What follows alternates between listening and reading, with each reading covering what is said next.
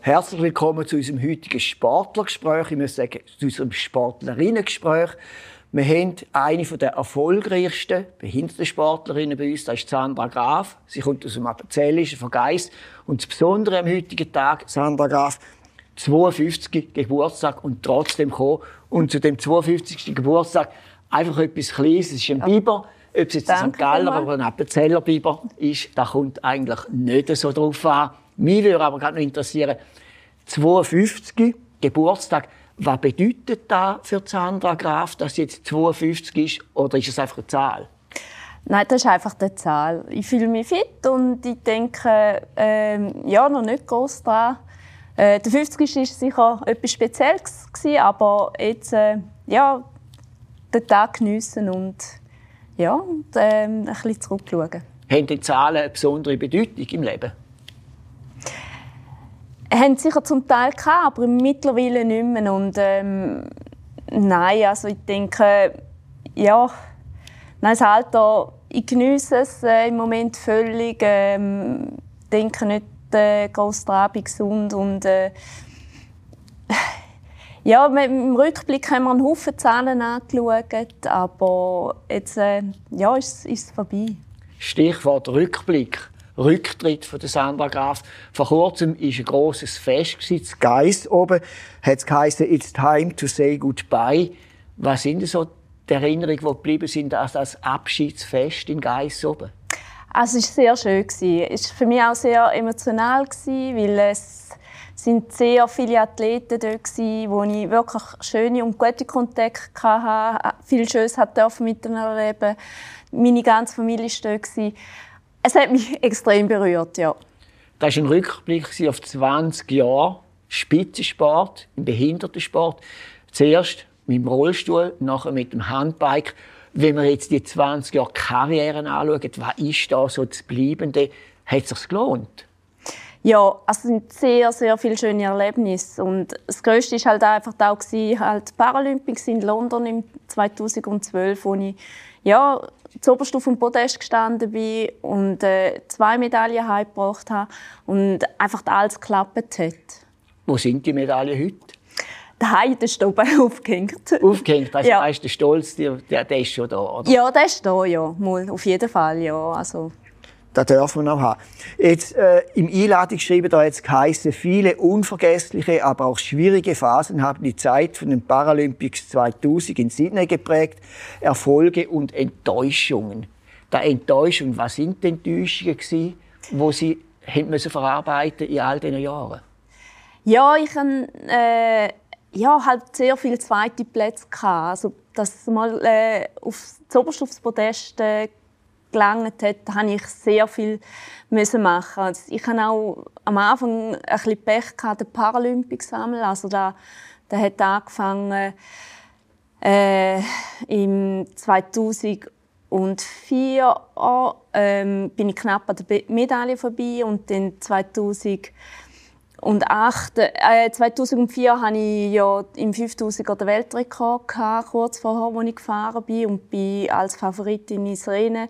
Dann hat sich dort eine Schraube gelöst und ich konnte das Rennen praktisch nur mit einer Hand fertig fahren. Ich war natürlich extrem enttäuscht, dass es dann keine Medaille gegeben hat.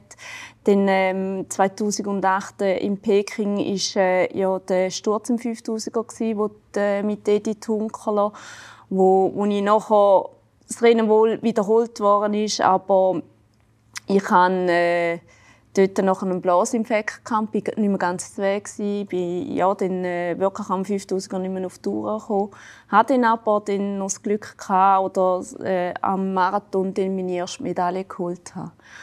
Ich habe etwa das Gefühl, man hat die Leistungen von Sandra Graf ein bisschen verkannt. Sie haben vorhin Edith Hunkeler äh, erwähnt. Die ist dann vorne gestanden, die hat man immer gefeiert. Das hat doch auch ein bisschen wehgetan. ich musste lernen, mit dem umzugehen. Es war besser, wenn es auch teilweise nur ganz knapp besser war. Oder, oder wir waren beide Erste und Zweite an den Marathons und man hat noch eher seinen Namen gehört. Ich habe gelernt, damit umzugehen. Und ich denke, das ist nicht das Wichtigste. Ich habe den Sport nicht viel gemacht, äh, für, für dass ich sagen kann, ja, ich bin Erste, Zweite oder Dritte geworden. Sondern ich habe den Sport ja vor allem auch für mich gemacht, weil ich Freude daran hatte. Ähm, ja, und äh, auch gut Fürsche Hobby und ja, halt, äh, das Training, das ich auch heute noch brauche. Ich bin gerne unterwegs äh, von außen und äh, mache etwas.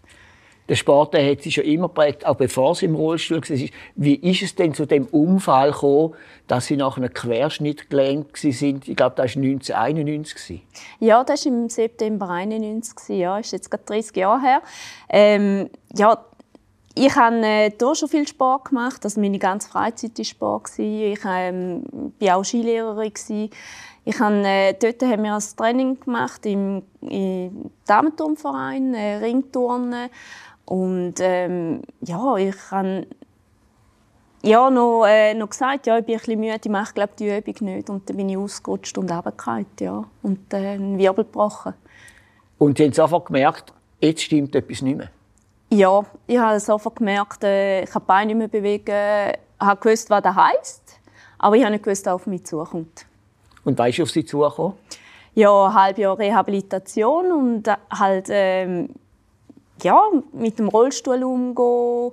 Ja, ähm, ich habe nicht gewusst, was das heisst. Äh, ja, äh, ja, ich habe schon Rollstuhlfahrer gesehen, aber ich habe niemanden persönlich gekannt. Und, äh, aber ja, ich bin dann, äh, zuerst in Sankt Gallen operiert worden, bin nachher auf Nordwilko ins Parapledica-Zentrum und im Parapledica-Zentrum musste ich zuerst drei Wochen liegen.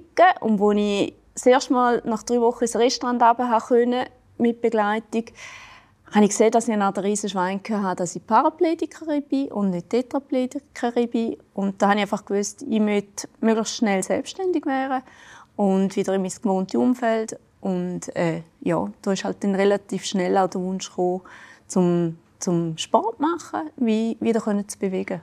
Hat es nie einen Punkt gegeben, wo Sie gekadert haben und haben sagen, wieso passiert das gerade mir? Mehr, wie soll es denn überhaupt weitergehen, dass Sie nicht weiter gesehen haben? Nein, das hatte ich nie. Ich hatte gute Unterstützung, hier schon von, von meinem Mann, von Martin und von der Familie. Und ich habe immer Fürsche geschaut, dass ich immer Ziel vor Augen hatte. Zuerst war das Ziel, möglichst schnell selbstständig zu sein, um wieder in mein gewohntes Umfeld zu kommen. Nachher ist mal das Ziel dann schon gekommen, halt sportlich etwas zu machen, in der Rehabilitation. Also ich bin nach drei Monaten, äh, also knapp mit dem Rollstuhl fahren, bin ich schon wieder das erste Mal Skifahren gewesen. Und äh, ja, habe dort in der Rehabilitation schon die ersten Sportsachen ausprobiert und schon meine ersten Sportgeräte bestellt. Also Sport ist ganz ein wichtiger Teil ins Leben zurück gewesen nachher. Ja, auf jeden Fall, ja. Und wie sind Sie denn zum Rollstuhlfahren gekommen? Das als Spitzensport betrieben?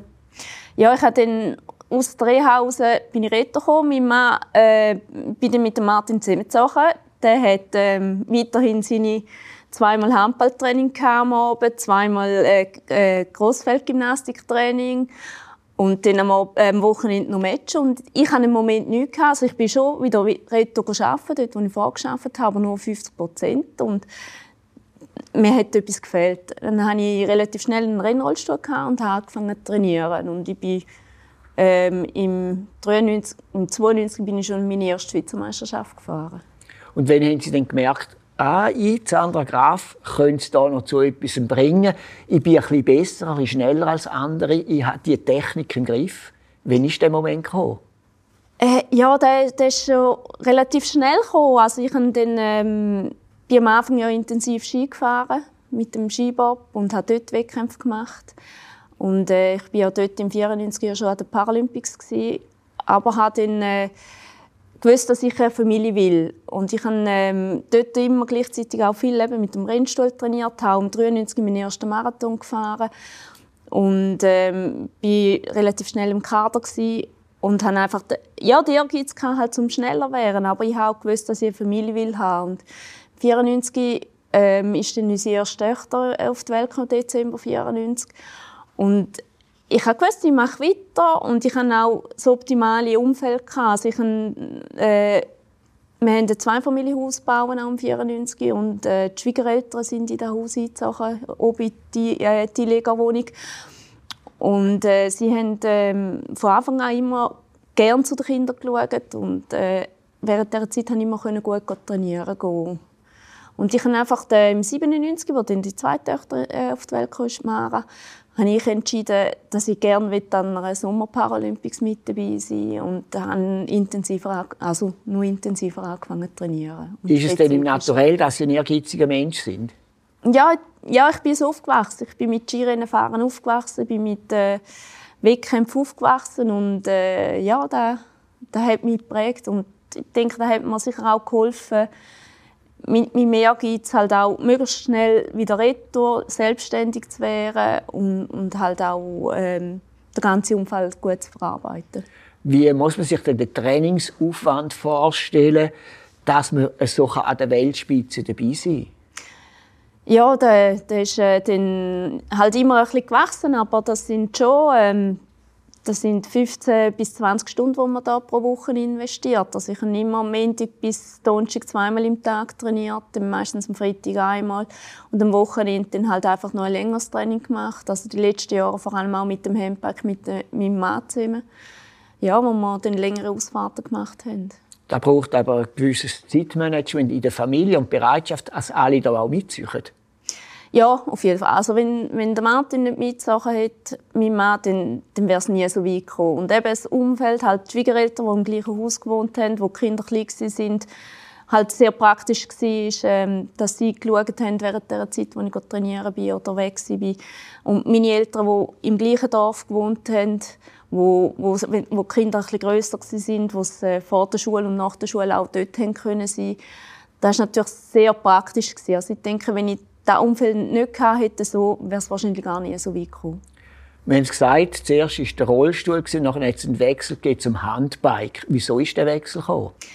Ja, ich habe nach äh, Peking habe ich neue Trainingsimpulse gesucht und ähm, da ist das Handbike so richtig aufgekommen. Dann habe ich, äh, habe ich dann auch eins bestellt und ähm, habe dann angefangen zu fahren und dann ähm, habe ich dann auch die ersten Wettkämpfe gefahren und da hat man natürlich gesehen, mit der Basis, die ich mitgebracht habe vom Rennrollstuhl her, von den Marathons, dass ich halt den äh, Gatachen an der Weltspitze mitfahren mit dem Handbike. Was ist denn der grosse Unterschied zwischen den beiden Sportarten?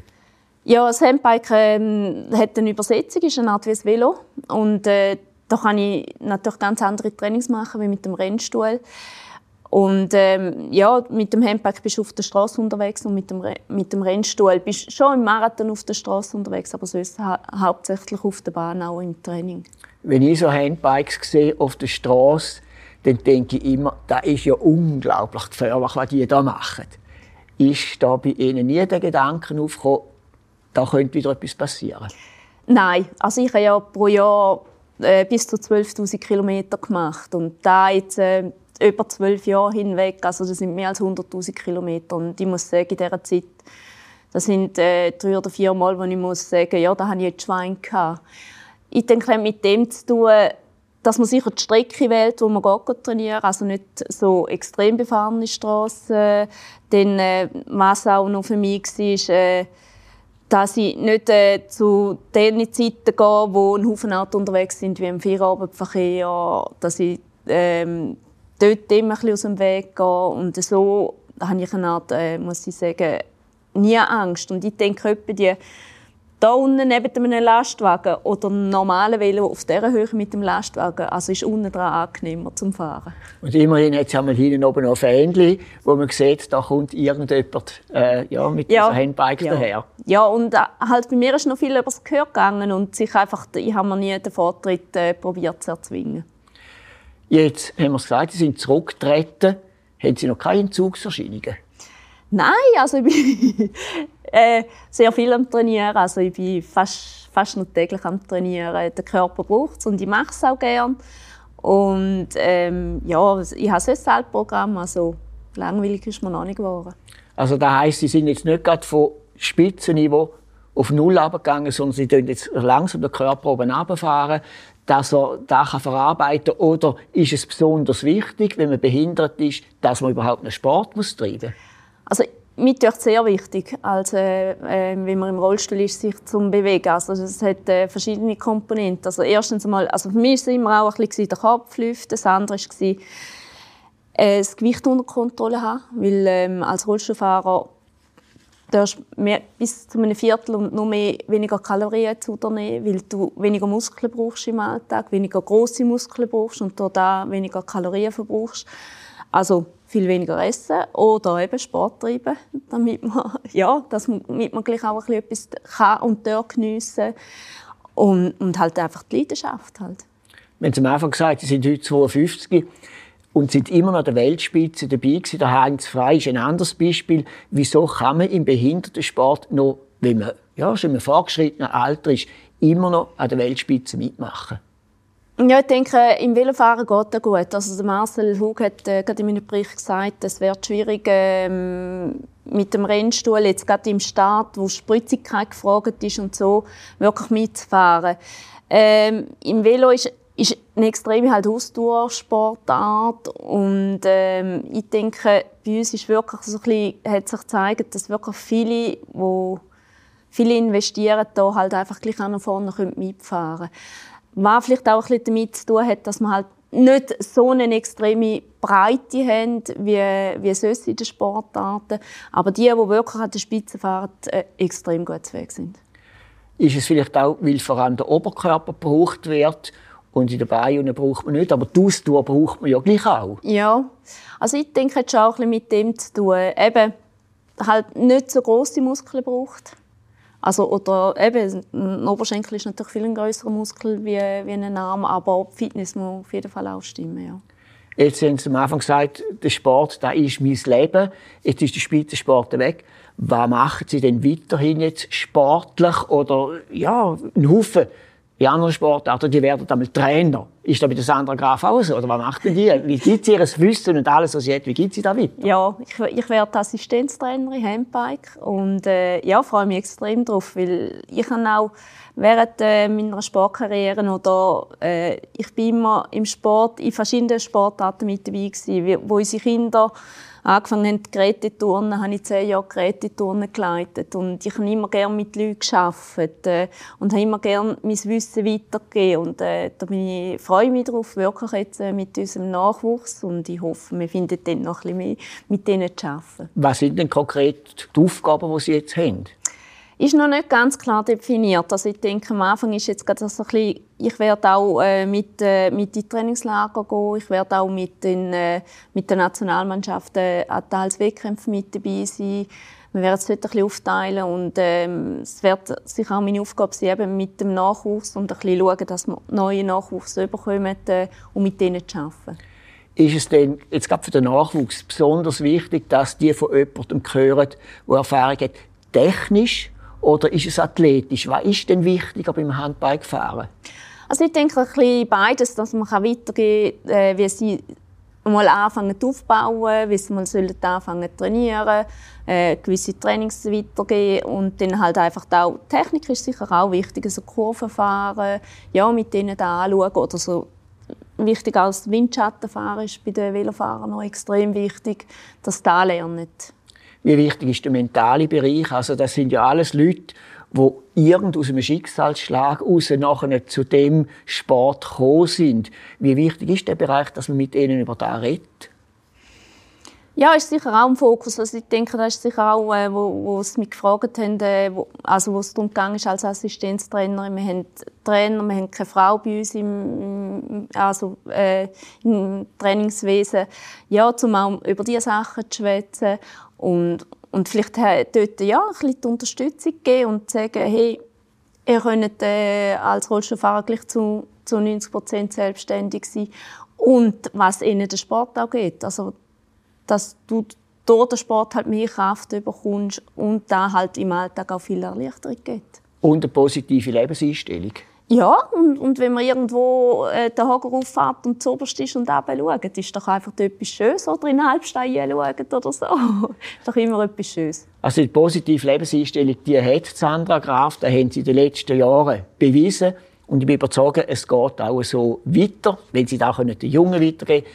Sandra Graf, herzlichen Dank nochmal, dass Sie hier zu uns sind. Geniessen Sie Ihren Geburtstag noch. Ja. Wenn Sie nicht mehr müssen, irgendwo erzählen, was schon alles war, ein bisschen vorausschauen. Ja. Herzlichen Dank für den Besuch hier bei uns. Ja, danke. Vielmals.